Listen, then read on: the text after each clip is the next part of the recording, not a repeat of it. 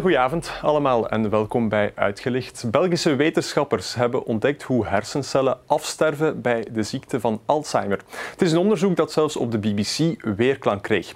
Het onderzoek mag dan wel revolutionair genoemd worden, toch weten we nog lang niet alles over Alzheimer en dementie en zeker ook niet hoe we er precies mee moeten omgaan.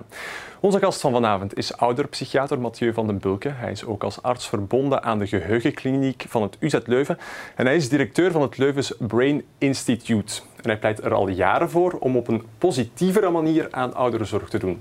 Het glas is half vol en zeker niet half leeg. Welkom, Mathieu van den Bulke. Ik zeg het, u pleit al jaren voor een positievere aanpak. Een aanpak waarbij er naar de kwaliteit van leven wordt gekeken. Ehm, zijn we op de goede weg in België op dat vlak? Wel, ik denk dat we nog een hele weg eh, af te leggen hebben. Hè. Wij zijn er eh, van de medische wereld eh, van nature uitgeschoold op het zoeken naar wat er fout loopt, hè, wat er misloopt, het stellen van diagnose, het zoeken naar een behandeling. Maar in de loop der jaren heb ik toch geleerd dat in het geval van dementie het minstens even belangrijk is om te kijken naar wat er nog goed loopt. Hè, Om daarop in te zetten, om inderdaad te kijken naar het halfvolle glas. Ik zeg vaak tegen mensen die bij mij op consultatie komen en ik doe een cognitieve test op 30 punten hè, en ze halen bijvoorbeeld 24 in plaats van 30, dan zeg ik ja, er zijn twee mogelijkheden.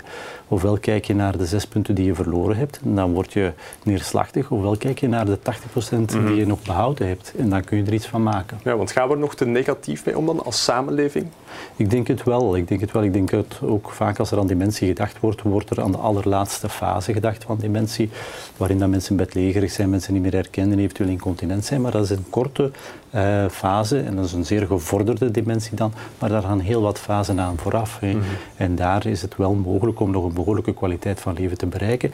En daar denk ik moeten we meer luisteren naar mensen met dementie zelf, want zijn zij die aangeven dat ze nog een behoorlijk goed leven kunnen leiden vaak. Er zijn ook uitzonderingen. Oké, en daar doet u dus onderzoek naar. We gaan daar zelfs zeker dieper op in. Ik wil heel even naar het, naar het Alzheimer-onderzoek dat onlangs verschenen is. Um, wetenschappers hebben gevonden hoe hersencellen precies afsterven en zijn er ook in geslaagd om in een, in een muismodel die cellen niet te laten afsterven. Ehm, ze spreken van een, van een doorbraak, dat horen we wel vaker, maar eh, ja, hoe belangrijk is dit? Dat is zeer belangrijk. Dat is het onderzoek van Bart de Stroper, eh, hmm. die ook werkzaam is binnen het uh, Leuven Brain Instituut. En dat is een belangrijk nieuw inzicht. Ik moet ook zeggen dat eigenlijk de voorbije jaren heel wat heel belangrijke nieuwe doorbraken verwezenlijk geweest zijn. Ook op vlak van diagnose? Op vlak van diagnose, ja. Het stellen van een vroege diagnose op basis van een combinatie van scans, maar ook analyse van de eiwitten in het rugmergvocht en tegenwoordig ook al in het bloed, in het plasma. Dat is ook al relatief accuraat. Dus dat is een hele grote stap geweest de voorbije 10, 15 jaar. Mhm. Maar ook op vlak van behandeling. Hè. Dus uh, daar is nu een vorm van een nieuwe behandeling, immunotherapie, gericht op die eiwitten die Nu enkel nog in de Verenigde Staten op dit moment? Daar goedgekeurd. Hè. Nu mhm. ligt het voor eigenlijk voor uh, de Europese Geneesmiddelenassociatie, waar we zich zullen buigen over de werkzaamheid van die stoffen, uh, kosten, baten, eventuele nevenwerkingen en dergelijke meer, die er ook wel een beetje zijn. Dus er is een beperkt effect. Het is niet genezen, hè, voor alle duidelijkheid, ook voor de kijker. Maar het is een vertraging van de achteruitgang. Maar dat is wel een heel belangrijke doorbraak. Want dat genezen is natuurlijk waar de mensen wel over nadenken, waar ze mee inzitten. Is het iets dementie dat op een bepaald moment in de tijd ooit geneesbaar zal zijn, denkt u? Wel, ik denk dat we grote stappen zullen zetten. En de, een van de zaken waar we allemaal aan denken is dat hoe vroeger dat je behandelt, misschien voordat de eerste symptomen optreden, hoe groter de kans dat je het misschien eerder kan voorkomen. Uh, kan je zelf iets doen om het te voorkomen? Wel, mensen, je hoort soms kruiswoordraadsels bezig zijn met het, Ja, met er is eigenlijk een spraakmakend onderzoek geweest in uh, het Verenigd Koninkrijk door Jill Livingston, een oudere psychiater daar, die aangetoond heeft dat als we eigenlijk in een ideale wereld zouden leven, waar dat we alle preventieve maatregelen zouden kunnen verwezenlijken, dat we ongeveer 40% van de gevallen van dementie zouden kunnen voorkomen. Dat is gezond leven, eh, goed zorgen voor de bloedvaten, voor het hart, eh, mentaal, fysiek, sociaal actief blijven, eh, uw brein blijven stimuleren, eh, ervoor zorgen dat ook gehoorsverlies, eh, zichtverlies, eigenlijk alles wat eh, zorgt voor onderprikkeling van het brein, om dat goed te behandelen. Maar natuurlijk, ja, die, die, die boodschap van preventie is ook een beetje een mm. dubbele boodschap. Hè, want heel wat van die gevallen kun je gewoon niet voorkomen. Dus, hè, dus in die zin uh, kan het mensen ook een beetje met een schuldgevoel opzadelen mm-hmm. dat ze niet voldoende gedaan hebben. Dat is zeker niet het geval. Maar er zijn wel wat zaken die je kunt doen. Gezond leven in het algemeen zal okay. de kans op dementie Interessant. Intussen zitten we er nog wel mee met de dementie. U doet dus al jaren onderzoek naar hoe we er precies mee moeten omgaan. Eh, een plek waar ze dat op een positieve manier doen is de Wingert in Leuven. We zijn langs geweest bij woning 16 in de Wingert. Daar wonen acht mensen met dementie samen.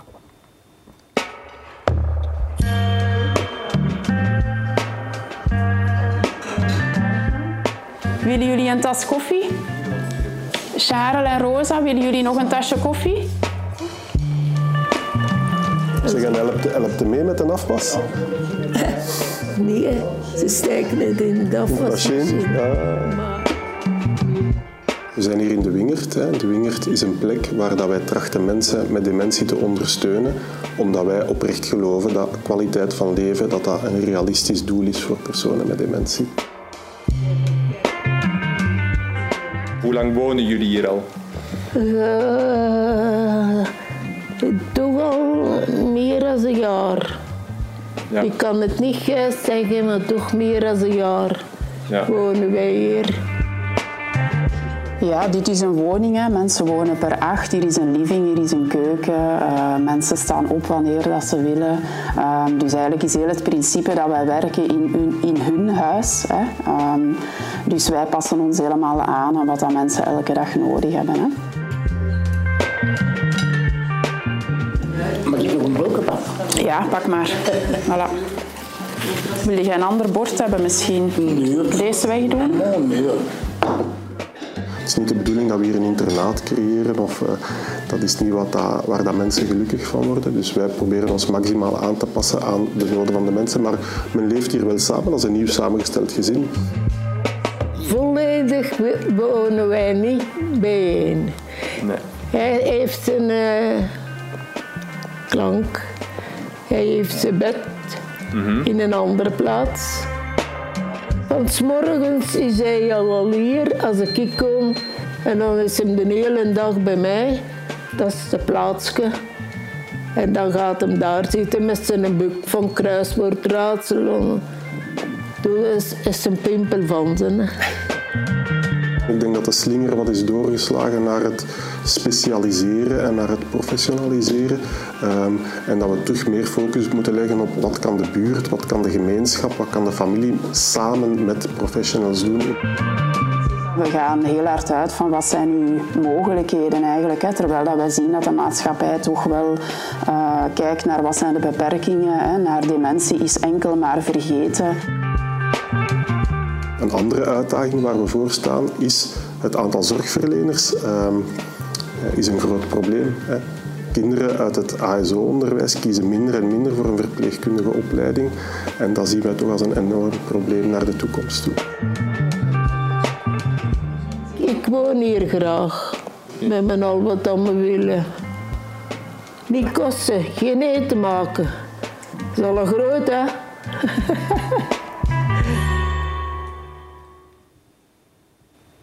Ja, Mathieu van de Bulke, ik ben daar zelf langs geweest. Het is een enorm warme omgeving. Zien we dit nog te weinig in België vandaag? Zo'n soort initiatief. Het is e- echt wel een, een, een echt een voorbeeld, hè, waarbij dat men probeert eigenlijk eh, de zorg uh, aan te passen aan het ritme van de patiënt en de wensen van de patiënt en niet omgekeerd. Dat is echt wel exemplarisch. Heel persoonsgericht, veel autonomie. Waarom is dat zo belangrijk? Wel, omdat dat eigenlijk de garantie is voor kwaliteit van leven. Kwaliteit van leven betekent eigenlijk dat mensen kunnen uh, wonen, leven zoals ze het zelf wensen, hè, met hun bronnen van zingeving, hun interesses enzovoort. Nu, dat is een goed voorbeeld, maar ik moet wel zeggen dat in heel veel woonzorgcentra deze principes ook uh, wel okay. gehanteerd worden en uh, geïmplementeerd worden ook. Dus ja, want ik wou vragen, hangen we iets te veel vast als maatschappij aan dat typische rusthuismodel? Als je oud wordt, ga je naar het rusthuis? Of, maar je zegt ja, daar wordt het eigenlijk ook op een heel goede manier aangepakt. Ja, het is dat. Het is dat. En ik denk dat heel veel uh, rustwoorden of woonzorgcentra het eigenlijk heel goed uh, doen. Uh, maar er zijn nog wel stappen te zetten. Ik denk ook dat um, soms het beeld van woonzorgcentra erg negatief is, mm. waardoor dat het voor mensen ja, soms heel moeilijk is om de stap te zetten naar een woonzorgcentrum, terwijl dat heel vaak ook wel de beste zorg is. Thuis werkt totdat het niet meer werkt. Hè. En voor veel mensen is het op een bepaald moment toch niet meer haalbaar thuis. En dan merk je toch dat wanneer ze dan bewoner worden van een woonzorgcentrum, dat er toch een hele nieuwe wereld open gaat. Dat ze ook wel genieten van die ondersteuning. Mhm. Dat er ook veel bezoek komt. dat, dat de familie ook eigenlijk betrokken wordt bij de werking. En, en, dat kan ook een heel positief effect hebben. Ja, want u haalt het aan en ik hou er eigenlijk naartoe, die vooroordelen rond, rond ouders. En hoe komt dat dat we daar, dat we daar zo negatief naar kijken? Ja, onwetendheid. Ik denk dat uh, oud worden geassocieerd wordt met versleten zijn, er niet meer bij horen, uh, mentaal achteruit gaan, ziek zijn enzovoort. Hè. Terwijl dat uh, veroudering op heel veel vlakken een positief effect heeft. Hè. Dus mensen op emotioneel vlak bijvoorbeeld, ouderen, die worden wat rustiger, kijken meer naar positieve zaken, halen meer positieve herinneringen op, hebben meer ervaring, zien het geheel meer enzovoort. Mhm. Dus ik denk dat we veroudering niet als de vijand moeten zien. Geen strijd moeten voeren tegen veroudering, maar eigenlijk de ouderdom als een soort van vriend moeten zien uh, die het beste met ons voor heeft. Ja, iemand die daar ook een heel uitgesproken mening over had was Antje. We zagen haar al in de reportage. We kunnen heel even kort nog gaan luisteren naar hoe dat zij dat verwoordt. Ik leer hier elke dag enorm veel hè, over mijzelf, over mijn eigen rust, mijn eigen onrust, um, over hoe kan ik zorgen dat jij je goed voelt vandaag. Um, je krijgt hier eigenlijk elke dag heel veel complimenten. Mensen zijn heel hard in het moment. Hè. Wij zijn eigenlijk heel vaak bezig met gisteren, morgen en overmorgen en de gejaagdheid van de dag. En hier komt je eigenlijk toe en moet je eigenlijk een stukje vertragen um, en in het moment kunnen zijn en genieten van elke dag. En ik denk dat dat een les is die we allemaal best nog wel uh, te leren hebben, uh, waar we allemaal heel veel over kunnen leren. Ja, je kan zich hierin vinden, veronderstel ik. Absoluut, absoluut. Ik leer ook heel veel bij, iedere dag eigenlijk, van uh, mijn patiënten eigenlijk. Ik zeg vaak, een blik op later helpt u ook in het leven van vandaag. Mm. Um, we moeten er natuurlijk wel geen doekjes omwinden. De bevolking wordt ouder en er komt een vergrijzing aan. Cijfers van het WHO, 1 op de 5 krijgt dementie. En in 2030 zullen er 40% meer mensen met dementie zijn. Hoe groot is dat probleem? Of is dat een probleem? Wel, um, dat is een vaststelling. Mm -hmm. het, het, is een uitdaging natuurlijk van hoe dat we daar als samenleving uh, mee omgaan en hoe dat we ervoor kunnen zorgen dat die mensen maximaal, ondanks de dementie, kunnen participeren in onze samenleving. We zijn een inclusieve samenleving waar ook, dat, waar ook mensen met een anders functionerend brein eigenlijk een plaats hebben. En wij moeten ervoor zorgen dat ze maximaal kunnen deelnemen aan onze samenleving en dat we uh, ook een maximale kwaliteit van leven kunnen garanderen. Want voor initiatieven zoals de Wingert, we horen het Jan ook zeggen, zijn er veel mensen nodig. Die zijn er niet altijd. Het kost ook wel wat geld om het op die manier in te vullen. Gaat het dan mogelijk zijn om om dit nog verder door te duwen in een samenleving waarin er net meer mensen zijn die die zorg nodig hebben?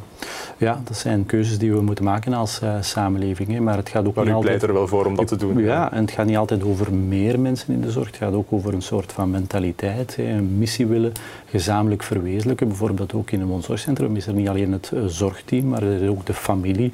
Er zijn de buurtbewoners, er is uh, de directie, er zijn heel wat vrijwilligers. Hè. En samen moet je als team proberen kijken hoe kunnen we het best aanpakken en, en maximaal elkaar ondersteunen en de kwaliteit van zorg garanderen. Ja, want u zegt het samen doen en dan wil ik heel even naar iets wat ze mij op de Wingert zelf vertelden. Daar zijn ze nog altijd aan het experimenteren. In plaats van verschillende mensen naar de Wingert te laten komen, willen zij met een bepaald centrum naar een wijk gaan. In, in Kesselo zijn ze bezig met een experiment.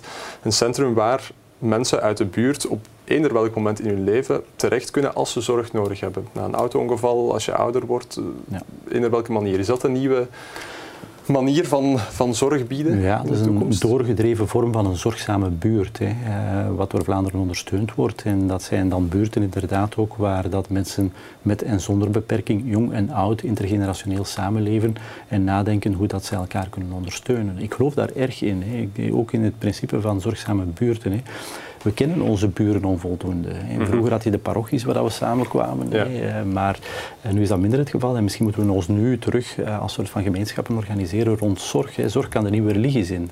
religie, dat komt van het Latijnse religare, terug verbinden. En ik denk dat dat eigenlijk een heel mooie betrachting zou zijn als samenleving. Ook heel wat ouderen, bijvoorbeeld jonge senioren, zoeken naar hoe kunnen wij nu bijdragen aan de samenleving. Ja.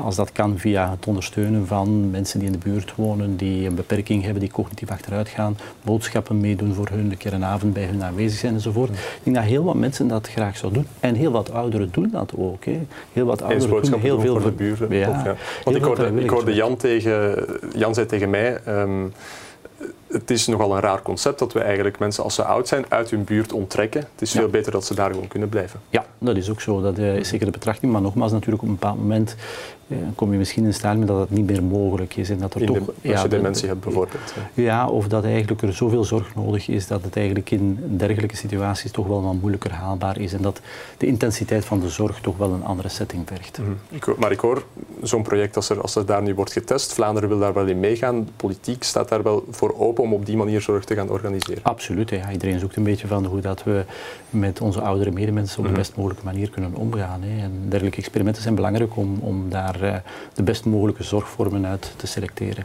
Oké, het blijft dus evolueren, het uh, zorglandschap. We kunnen stilaan afronden. Heeft u nog een afrondende boodschap voor de mensen? Nee, ik, ik, ik, denk dat het belangrijk is dat mensen anders kijken naar veroudering. Mm En mijn belangrijke boodschap misschien is dat de manier waarop dat wij naar ouderdom en veroudering kijken, bepaalt ook hoe dat je eigenlijk zelf veroudert. Hè. En we weten dat mensen met een positieve blik op veroudering gemiddeld acht jaar langer leven dan andere mensen. Hè. Mensen die optimistisch in het leven staan, in de latere levensfase bijvoorbeeld, dat is de beste determinant van heel erg oud worden, van 100 jaar oud worden. Dus ja, laten we op een andere manier naar ouderdom kijken. Oké, dan gaan we daar met z'n allen werk van maken. Mathieu van der Beuken, bedankt voor uw komst naar de studio. En u, beste kijker, bedankt dat u erbij was. Volgende week zijn wij er gewoon opnieuw. Dan hebben we het onder meer over waterstof met de CEO van staalbedrijf Bekaart. Dat is sinds kort een Leuvenaar. Het gaat dus alle kanten op hier in Uitgelicht. Hopelijk kijkt u dan ook. Tot volgende week.